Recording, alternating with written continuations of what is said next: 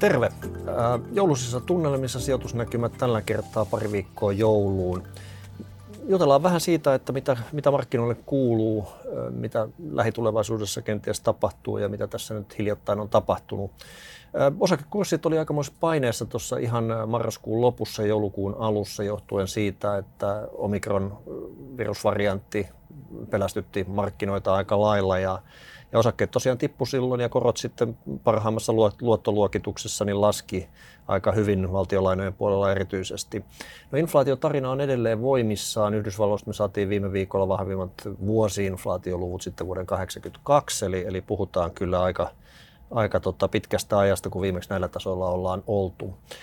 Muutamissa maissa on ohjauskorkoja sitten tämän myötä ja myöskin talouden elpymisen myötä saatu nostettua jo ja, ja Yhdysvalloissakin niin keskuspankki tässä kuussa ostaa sitten vähän vähemmän niitä, niitä tota, obligaatioita kuin mitä, mitä vielä viime kuussa, eli 108, 120 miljardista tiputettiin 105 miljardia, joka edelleenkin on, on todella iso määrä.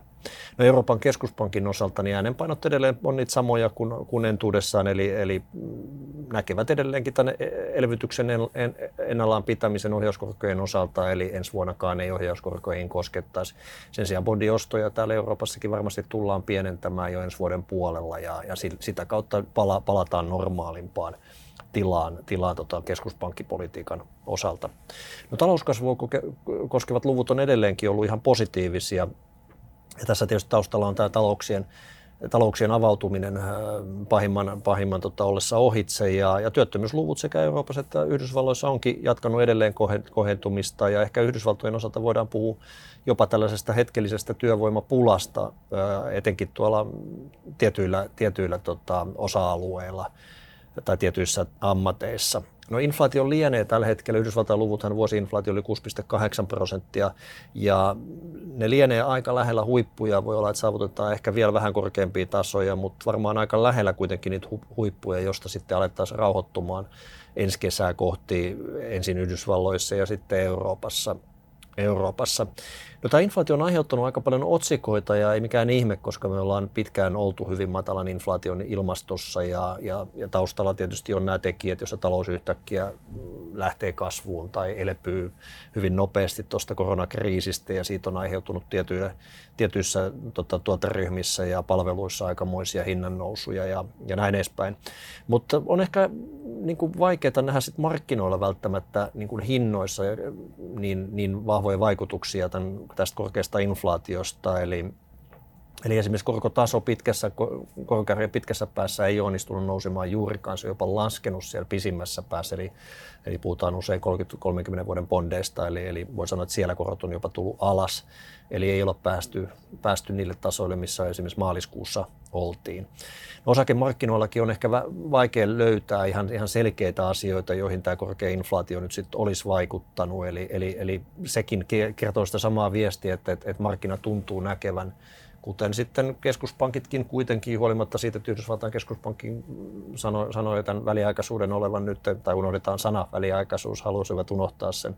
Mutta joka tapauksessa niin, niin tuntuu silleen, että, että moni hinnoittelu sekä korko- että osakemarkkinoilla vähän niin kuin indikoi sitä, että markkina uskoo aika paljon siihen, että, että inflaatiotahti tällä tasolla ei tule kestämään, eli, eli palataan, palataan tota, normaalimmalle tasoille.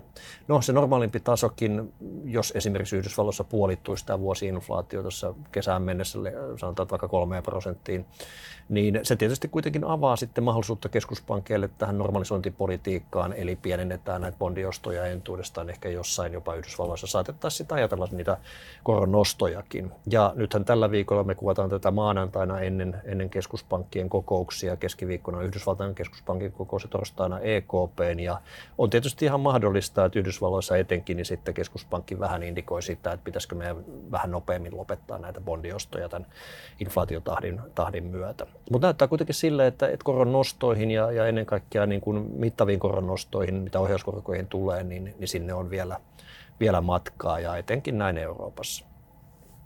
No kun mietitään näitä tekijöitä, jotka osakemarkkinoilla vaikuttaa yleisesti ottaa riskillisiin omaisuusluokkiin positiivisesti tai negatiivisesti, näitä positiivisia asioita edelleen täällä on korkotason tämä äärimataluus, se on edelleenkin etenkin noiden pitkien korkojen osalta hyvin vahva tekijä, eli, eli edelleenkin pitkät korot ovat hyvin matalilla tasoilla. No keskuspankit on kuitenkin hyvin lepposalla jalalla edelleenkin liikkeellä, vaikka haluavatkin vähän kovistella tuon inflaatiolukujen takia. Edelleen ihan hyvällä tasolla jatkuva tuloskasvu yrityksissä ja nämä on kaikki sellaisia tekijöitä, jotka, jotka, jotka tuota, tukee riskillisiä omaisuusluokkia, kuten, kuten osakkeita. No se on ihan totta, että, että osakemarkkinat arvostustasoja katsottuna, etenkin Yhdysvalloissa, niin, niin nehän on kalliilla puolella, eli, eli arvostustasot on aika korkealla ja erityisesti koskee Yhdysvaltoja. Eli, eli siinä mielessä niin osakkeet ei tämmöisessä historiallisessa tarkastelussa voi pitää mitenkään erityisen halpoina, mutta siellä taustalla vaikuttaa nämä tekijät, jotka mä äsken luettelin, eli, eli, eli tota vahvimmin ehkä tämä korkojen, korkojen äärimataluus.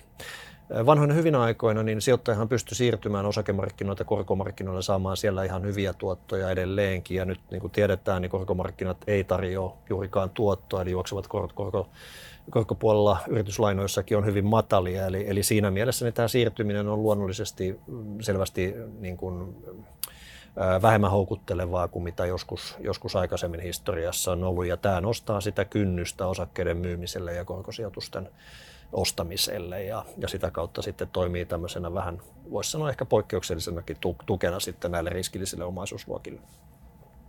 No, tämä virusvariantti on tietysti yksi juttu. Me ei tässä vaiheessa tiedetä ihan hyvin sen ominaisuuksista, eli, eli ei voida ihan nyt varmuudella sanoa sen vaikutuksia taloudelle kuten Suomessakin huomataan, niin muutamissa muissakin maissa niin lisää rajoituksia on tullut muodossa tai toisessa, ei mitään ihan massiivisia, mutta kuitenkin. Eli, eli kyllähän siitä nyt jo tässä vaiheessa niin varmasti pientä, pientä tota negatiivista vaikutusta taloudelle on. Suuri osa teollistuneiden maiden väestöstähän on nyt rokotettu ja, ja sitten tämä suoja ainakin näitä edellisen kaltaisia viruksia vastaan, niin on huomattavasti parempi. Ja, ja useissa maissahan ollaan käynnistämässä nyt sitten kolmasta, kolmatta rokotuskierrosta, joka tulee kohentaa tätä suojaa entuudestaan. Ja tiedossahan oli entu, entuudestaan, että näitä uusia virusvariantteja tulee ja on tullut. Viimeksi oli Delta ja, ja nyt sitten Omikron, eli, eli tota, näyttää sille, että tämä suoja nyt todennä, tai todennäköisimmin kuitenkin toimii. Mutta aika äh, auki on kuitenkin vielä, vielä se, että miten hyvin tähän uusimpaan, että et, et esimerkiksi sitten niin kuin heikommassa kunnossa olevaan kansanosaan, että et, et, et voiko siellä olla siellä, siellä puolella sitten, sitten vakavampia vaikutuksia, että sen verran uusi asia vielä. Pidetään sitä silmällä. No varainhoidon allokaatiomallissa niin me tehtiin vähän muutoksia marraskuun, marraskuussa ja, ja oikeastaan näissä muutoksissa oli tyypillistä se, että vahvistettiin jo näitä aiemmin vallinneita painotuksia ja, ja niiden yhteinen nimittäjä on tämä talouden normalisoitumisesta hyötyvät osa-alueet ja, ja näihin nyt kuuluu, siellä on paljon, paljon asioita, mutta niihin kuuluu muun muassa normaalia matalampi korkoriski ja ää, osakkeiden so, normaalia suurempi määrä korkosijoitusten asemesta, eli, eli niin sanottu ylipaino-osakkeissa. Yhdysvaltain, Japanin ja sitten kehittyvien maiden osakkeiden ja, ja myöskin pienyhtiöiden osakkeiden painottaminen. Ja vastaavasti Euroopassa ollaan sitten osakepuolella alipainossa, eli, eli tykätään enemmän näistä muista. High yield ja valtion lainat on, on, on myöskin tämän lisäksi alipainossa tällä hetkellä ja, ja kylläkin myös suomalaiset osakkeet. No, tämä osakkeiden ylipainottaminen salkuissa elokuun puolivälistä asti on ollut varsin positiivista ja, ja erityisesti tämä Yhdysvaltain osakemarkkinan painottaminen, joka on edelleenkin ollut kyllä tämmöinen selvä voittaja maailman, maailman osakemarkkinoista ja sille on vielä viime aikoina antanut mukavaa lisäboostia sitten tämä vahvistunut dollari euroa vastaan.